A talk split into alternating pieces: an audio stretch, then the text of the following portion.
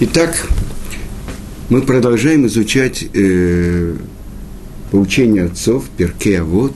И мы находимся в третьей главе, и это мы повторяем уроки Раби Акивы. Это три мишны, которые э, передают нам слова великого учителя еврейского народа Раби Акивы.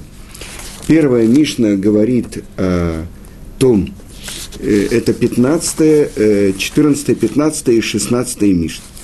Первая Мишна говорит о том, что э, Творец, сотворив человека по особенной любви, потому что он создал его бецелем элоким, по подобию на всесильного. Особенной любовью любил Творец еврейский народ, потому что они называются, мы называемся, извините, но там так написано, э, «Баним атем ле Ашем Локейхем» потому что вы сыновья Творцу Всесильному вашему. Особенная любовь э, дана им, потому что им дана драгоценность. Какая драгоценность? Та, которой был сотворен весь мир. Тот инструмент, которым Творец творил мир. И это Тора. И следующая Мишна говорит – что продолжает Раби Акива и говорит, что все предопределено, все видит Творец. Но дана человеку полная свобода. И мир судится по добру. И все зависит от большинства поступков. А третья Мишна говорит, что, и это продолжение, надо понять, как они, эти Мишны связаны, что все то, что человек получает – в этом мире он получает как бы под залог. И над всей жизнью раскинута сеть. Магазин, лавка открыта. И владелец дает в долг. Но книга открыта, и рука записывает, и всякий, кто хочет одолжить, может прийти и одолжить. Но посланники хозяина магазина взыскивают ежедневно и забирают долг, с ведома человека или без ведома человека. И есть у них на то право. И суд Творца – суд справедливый. И все приготовлено к пиру. Э, каждое из этих слов требует очень глубокого осмысления. Но то, что мы хотим понять,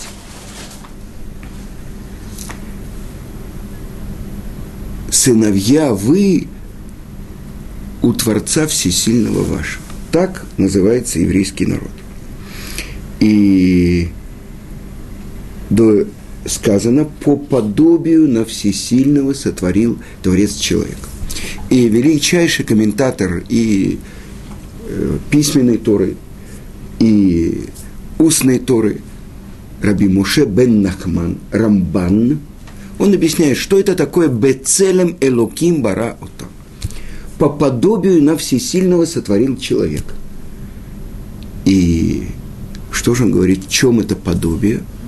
Что единственное из сотворенного мира творения, и это человек, обладает свободой выбора.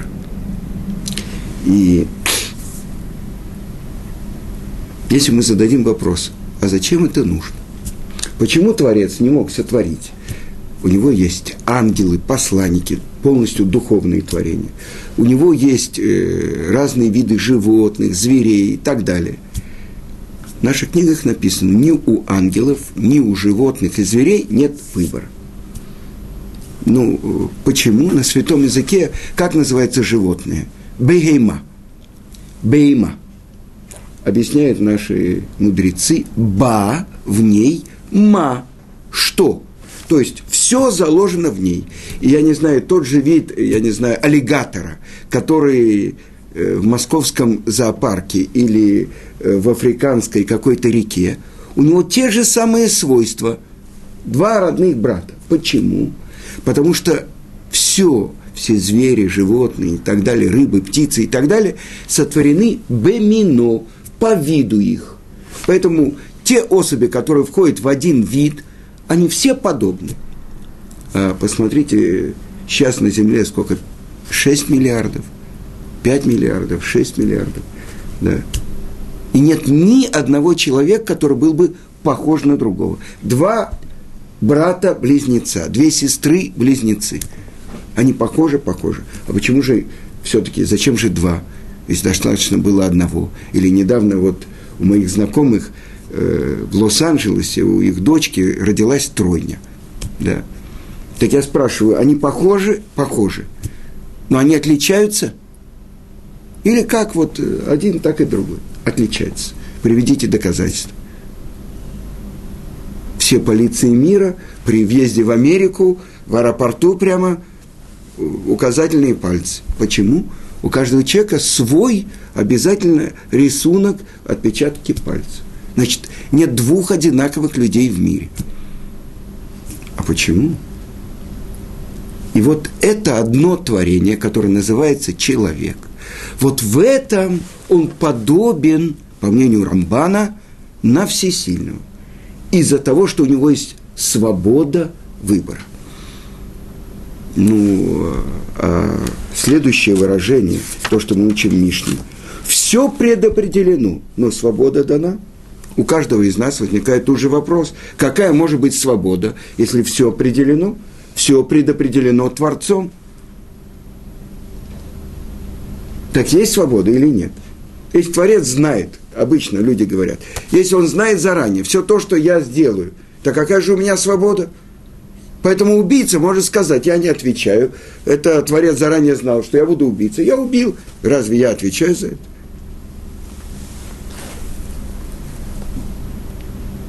И это тема, которая как объясняет Рамбам, Раби Муше бен Майман, Маймон, стоит на вершине мира. Почему у нас возникает такой вопрос? Граница. Человек ограничен, никакой свободы у него нет, если Творец заранее знает, что он сделает. Почему это не так? И Рамбам, и в книге Мурена Вухим, путеводитель ищущих, Э, простой перевод «путеводитель заблудших». Да? И в книге Мишне Тора он прикладывает большие усилия, чтобы э, мы не понимали примитивно, что есть противоречие. С другой стороны, он говорит, до конца это постигнуть мы не можем.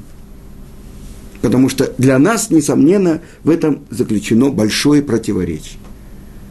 Теперь я хочу вам процитировать немного из Рамбама, как раз из предисловия его к поучениям отцов, Перке вот. И это называется Шмоны Праким. Да. И он говорит так. Речь пойдет о всеведении Творца. Это часто приводит э, как аргумент в споре с нами. И говорят, что человек лишен свободы выбора, потому что его выбор заранее определен божественным проведением. Так они задают вопрос, знает ли Творец, что конкретный человек будет хорошим или плохим? Как вы думаете? Знает Творец? Ну, несомненно, знает. Если мы скажем, что он не знает, так это границы в знании Творца. Несомненно, знает. Да? Тогда человек по их мнению, вы же вынужден поступать таким-то, таким-то образом, а не по-другому. Мы же не можем сказать, что Творцу неведомо будущее. Это было бы отрицанием одной из основ нашей веры. А теперь Рамбам возражает и говорит, ознакомьтесь с тем, что я могу сказать по этому поводу. Вдумайтесь в мои слова – я надеюсь, что вы непременно согласитесь с ними. Итак, в чем принципиальное наше непонимание? В том, что мы говорим, что мы понимаем. Принципиальное наше непонимание, мы не понимаем, что такое знание Творца. Здесь как сказано, а коль цафуй, э, цофе, так называется пророк. Цофе – это наблюдатель, тот, кто смотрит сверху. Тот, кто смотрит сверху, он видит, я часто летаю на самолете. На самолете сверху видно то, что снизу совершенно не видно. Да? Так это цофе, тот, кто наблюдает сверху. Так вот, Мы, когда думаем, что есть в этом полное противоречие, мы ставим себя вместо Творца. Вот если бы я был вместо Творца, и я бы знал заранее, что будет такое-то, такое-то, то то, про кого я знал, или даже про себя, я бы не мог бы никак сделать что-то по-другому. И он говорит, так говорят кто? Э, гадатели по звездам. Они говорят, человек родился в таком-то время, у него такие-то качества, он их изменить не может. Значит, он не виноват. И есть э, направление современной психологии, которое то же самое говорит, это разве человек виноват, у него родители такие и так далее. Его учат человека, ты как ты есть, ты вообще ангел, ты ни в чем не виноват, все в тебя вложено. Так это полностью противоречит нашему представлению о том, что дана человеку полная свобода. В этом качестве Талмуд приводит такой пример. Человек, который родился под э, э, планетой Марс. И как бы у него есть свойство, ну как бы пролитие крови. И тогда предлагает Талмуд выбор такой. Он, конечно, может быть убийцей на перекрестке дорог, это называется листи, листи, он стоит на перекрестке дорог, грабит, убивает. Замечательно. Но есть лучше, если человек это свойство использует более правильным образом.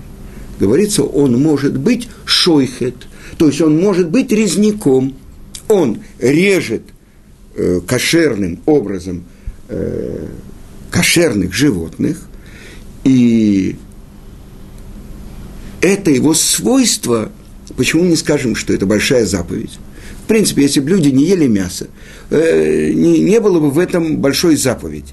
Но так как э, люди едят мясо, нужно, чтобы было мясо, есть разрешение. То есть он делает, он помогает человеку, мясо, например, которое используется для свадьбы, для э, трапезы э, обрезания, трапезы завершения трактата, шевабрахот, семь дней радости после э, свадьбы – это все уже то, чем исполняется заповедь. Да. Теперь возьмем еще лучше. Это человек, который работает кем? Моэлем. Он делает обрезание. Вот это его пролитие крови, все заповедь. Причем какая заповедь? Та заповедь, которую исполнил первый наш пратец Авраам. И если до этого было семь заповедей сыновей Ноха, восьмую заповедь, как раз про обрезание, получает наш пратец Авраам. И Творец ему говорит, для всех это не ущерб, а для тебя ущерб. И Авраам, 20 поколение от Адама, получает эту заповедь сделать обрезание. И в тот же день, когда он получил, он исполнил эту заповедь. Так мы понимаем, вот Моэль, который это же самое свойство полностью посвящает заповедь. Тогда мы видим вот набор. Он может быть убийцей, он может быть резником, он может быть тем, кто полностью пролитие крови делает во имя заповеди. И это то, что написано про пророка Шмуэля, когда он пришел в дом Ишая в Бейт-Лехеме и получил указание от Творца э, помазать на царство одного из сыновей Ишая – и он увидел, вот старший сын, красавец, великолепный, и все, он сказал, это он. Творец сказал ему, ты видишь внешнее, а я вижу то, что в сердце. И вот один, другой, третий, четвертый, пятый, шестой, седьмой сын Ишая. И он спрашивает у Ишая, пророк Шмы, а нет ли у тебя еще кого-то? Он говорит, есть отрок один, там пасет э, скот там, и так далее. Говорит ему пророк, мы не сядем за праздничную трапезу, пока он не придет. И пришел он с рыжими волосами да, и с красивыми глазами. И говорит пророк Шмуэль, он же э, красный, он же будет проливать кровь. Творец говорит ему, ты видишь только внешнее, а я тебе скажу то, что в сердце он будет проливать кровь врагов моих.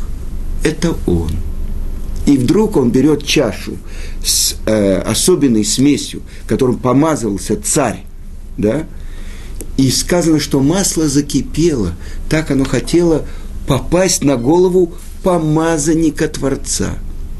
И когда он сделал, это я один раз видел, как Равицкак Зильбер, Зихранот Садик Леврака, показывал, какой знак делали. Так он говорил, что это вот такая буква альфа, альфа греческая да, вот эта вот буква, вот так мажут на лбу. И после этого отец Давида, который сказал отрок, он не сказал мой сын, потому что там особенная тайна происхождения э, и прихода в этот мир семени Машех. Насколько это скрыто. Так вот, только в первый раз он и называет его сыном, когда он увидел, что пророк по указанию Творца помазал его на царство. Пролитие крови врагов Творца. Это то, что мы видим, выбор, какой есть у человека. Так продолжим учить э, э, очень глубокие вещи, которые, которым объясняет нам Рамбам. Различие в том, что мы и наши знания – это разные вещи. Э, известная история, когда э, э, человек после лекции, которую он так с примерами показывал про вред курения, кто-то к нему пришел, хотел сказать, я вот бросаю курить, он увидел, этот человек стоит, курит. Он говорит, как так, это все? Он говорит, это одно лекция, а другое, это надо немножко прийти в себя или то, что э, отвечает, что э, преподаватель математики должен быть треугольником, понимаете, это как бы одно не имеет отношения к другому. Наше знание и мы – это как бы две разные вещи. Но на святом языке слово «знание» называется «дат». А что такое «дат»? «Дат» – это то, что я получил – от другого источника, то, что называется хохма. То, что я осознал, сделал свои выводы из полученного, это то, что называется понимание, бина. Если вот это я не превратил в свою жизнь, я действительно этого не знаю. То есть то, что стало моей жизнью, называется дат. И наши мудрецы учат это из одной строчки истории. Ваяда Адам et Хава, Ванасуле Басар и Хат. И познал Адам Хаву, и стали они единым целым. Понимаете? Так это настоящий даат. Это то, что я впустил в свою жизнь. То, что можно забрать только вместе с моей жизнью. Но обычное знание, то, что я знаю, скажем, таблицу умножения, как умножают на 2, на 1, я знаю, на, может быть, с трудом на 3, это и я одно и то же? Нет. Или то, что я знаю, что есть, например, закон всемирного тяготения, это и я разные вещи. Теперь, невозможно этим как бы сосудом измерить, этим пониманием измерить и осознать, что такое знание и понимание Творца. Мы все знаем, что постичь сущность Творца невозможно. Что мы постигаем? Его проявление в мире. По моим проявлениям, по моим действиям я называюсь. Это имена Творца, которые не имеют к его сущности никакого отношения. А что они выражают? Они выражают его проявление в мире. Мы говорим, Творец сотворил творение. По творению мы судим о Творце. Другое, у нас есть божественная мудрость, которая заключена э, в том, что мы называем Тора, проявление Творца – да, самое близкое к нему. Хорошо. Теперь, даже самое сущностное четырехбуквенное имя не имеет отношения к сущности Творца. Оно имеет отношение только к сущности сотворенных миров и нашего мира, которым эти, это все было сотворено. Пока понятно. Значит, мы понимаем аксиому, про сущность Творца мы не можем знать ничего. Теперь, про его атрибуты. Атрибуты Творца. Знание, понимание Творца. И здесь мы должны понять принципиальное отличие нашего знания и нашего понимания от знания и понимания Творца. И это то, что пишет Рамбам. Что Творец полностью един со своими атрибутами. И тогда что? Он сам и его знание, как бы его жизнь, его могущество – это все единое целое. Он одновременно и знание, и познающий, и познаваемый. Он и жизнь, и живущий, и источник своей жизни. Вы понимаете, что нам это понять очень трудно. Потому что это, даже если мы хоть узнаем, что это не так, как у нас, это уже большое достижение. И он говорит это Рамбам. Эту идею очень нелегко постичь. И поэтому не надейтесь полностью проникнуть в ее понимание. Значит, это то, что мы узнали, это то, что, в принципе, говорит Рамбам. Он приводит строчки из пророка «Не мое понимание, ваше понимание». И тогда мы это уже узнаем. Значит, в этом первое наше уже постижение. То есть поставить себя вместо Творца мы не можем. Когда мы ставим себя вместо Творца, в этом противоречие я одновременно, сейчас современные техники, э, компьютерные, графики и так далее, можно показать человека, как он сидит здесь, перед вами, в анфас, и тут же его можно снять сверху и так далее. Так вот, это ошибка, которую делает человек. Я нахожусь сверху, я нахожусь здесь. Если я знаю про то, что Цвипатлас сейчас откроет эти книги и возьмет и закроет ручку, да, значит, он не может не взять и не закрыть эту ручку. Потому что я стою сверху, я снизу. Но то, что Рамбам объясняет, и то, что написано в словах Раби Акивы, все предопределено, но свобода дана. Какая свобода? Свобода выбора. А в чем же главная свобода выбора? И это то, что мы говорили.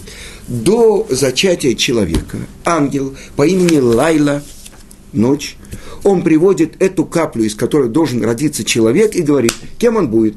Бедным, богатым, здоровым, больным, умным или не очень умным. Но что не определяется? Будет он праведником или злодеем. Больше того написано в Талмуде, перед тем, как это зароды в животе матери должен родиться, его заставляют поклясться. Ты е цадик, волет ты е раша. Будь праведник и не будь злодей. Поэтому человек, который кончает свои 120 лет жизни, его спрашивают, ты ложно не клялся? То есть ты исполнил то, что ты клялся в животе у матери или нет? Так это, это оказывается, тогда это полный выбор человека. И объясняет Рамбов, если бы это было не так, если бы все было заложено в человек, были бы у нас заповеди, человек думал бы о будущем, он строил бы дом – он был бы вне, вне всего. Как? Все то, что должно быть, оно произойдет. От меня ничего не зависит. А теперь мы поймем то, что говорит Рамбан. Он говорит, в этом подобие на всесильного. Вот это целым Элоким. И на прошлом уроке я приводил пример. То, что сказано в Святой книге Зор, то, что Творец этого мира, Тора и народ Израиля – единое целое. И я привел пример один, который мне казался достаточным, но был задан хороший вопрос. Я сказал, на что это похоже. Представим себе солнечные лучи, протянутая рука, тень от руки. Значит, солнечные лучи – это как бы Творец, рука – это Тора, а то, что тень от руки – это еврейский народ. Но мне задали вопрос, так что тень от руки – это же тень, это же темно. И, несомненно, есть такое по отношению к Творцу, источнику – света. Любой свет – это тьма. Это понятно. Но теперь в нашем примере, если мы хотим сказать, что это единое целое, я изменяю свой пример благодаря учи... хорошему вопросу Сары. И что тогда получается? Представьте себе, что это не рука, а это в виде руки некоторый фильтр, некоторое стекло. В зависимости от прозрачности стекла, сколько света пройдет через этот фильтр. Пять, видите, не просто так, пять у нас пальцев, да? Пять книг Торы у нас. Да. Так вот, пять книг Торы, и вот это отражение этого света, это пять, ну, скажем, другой концентрации света. Пройдя через фильтр, он меняется. И это еврейский народ. Но это тоже как бы иносказание. Потому что то, что говорит Святая книга Зор, это единое целое. Ну, значит, что это значит единое целое? И тогда посмотрим. Что это значит, сыновья, вы перед Творцом всесильным вашим? Когда дурное начало хочет соблазнить человека и говорит ему, нарушай волю Творца, что человек может ответить? Я ведь сын царя, я принц. Вы знаете, я могу привести доказательства, откуда, э, кроме этих строчек, из одной молитвы, что мы все принцы и принцессы. Потому что в дни, когда мы произносим э, слихот – мы читаем такую молитву Авину Малкейну, да? Авину Малкейну хатану лифанеха. Что значит? Переведем. Авину, Отец наш, Царь наш. Мы согрешили перед Тобой. Тогда посмотрите. Если Он Отец наш, и Его роль Царь, тогда мы сыновья, и кто мы? Принцы и принцессы. Так вот, когда дурное начало обращается к нам и говорит нам, нарушь волю Творца так-то и так-то, что мы должны ему ответить? Мы ведь сыновья царя, мы ведь принц. И приводит это сын Равгадельяу Шора, большого раввина в Америке. И он говорит так, что когда принц играет в какие-то игры, э, ему не пристало играть в игры простолюдина – с другой стороны, это тоже часть нашей веры. Мы верим, что есть тот, кто сотворил весь мир. Тот, кто творит мир, управляет им, тот, кто дает жизнь всему миру. Это часть нашей веры. И он говорит, так же, как мы верим в Творца, мы верим в Его единство, Его нематериальность, мы должны верить в народ Израиля. И мы, как его часть. Что это значит? Так же, как мы должны верить в вечность Торы, мы должны верить в святость каждого человека из народа Израиля. Верить в том, что есть у него святая душа, и что он сын царя, то, что он принц – Э, когда в автобусе кто-то нам наступает на ногу, мы думаем, нам принц наступил на ногу, ну, и, э, или мы думаем, сейчас он мне наступил на одну ногу, я ему сейчас наступлю на две ноги. Так вот это то, что связано с нашей верой. А теперь, слово «эмуна» на иврите, тогда у других народов тоже есть веры, разные веры. Чем принципиально отличается это слово на святом языке «эмуна»?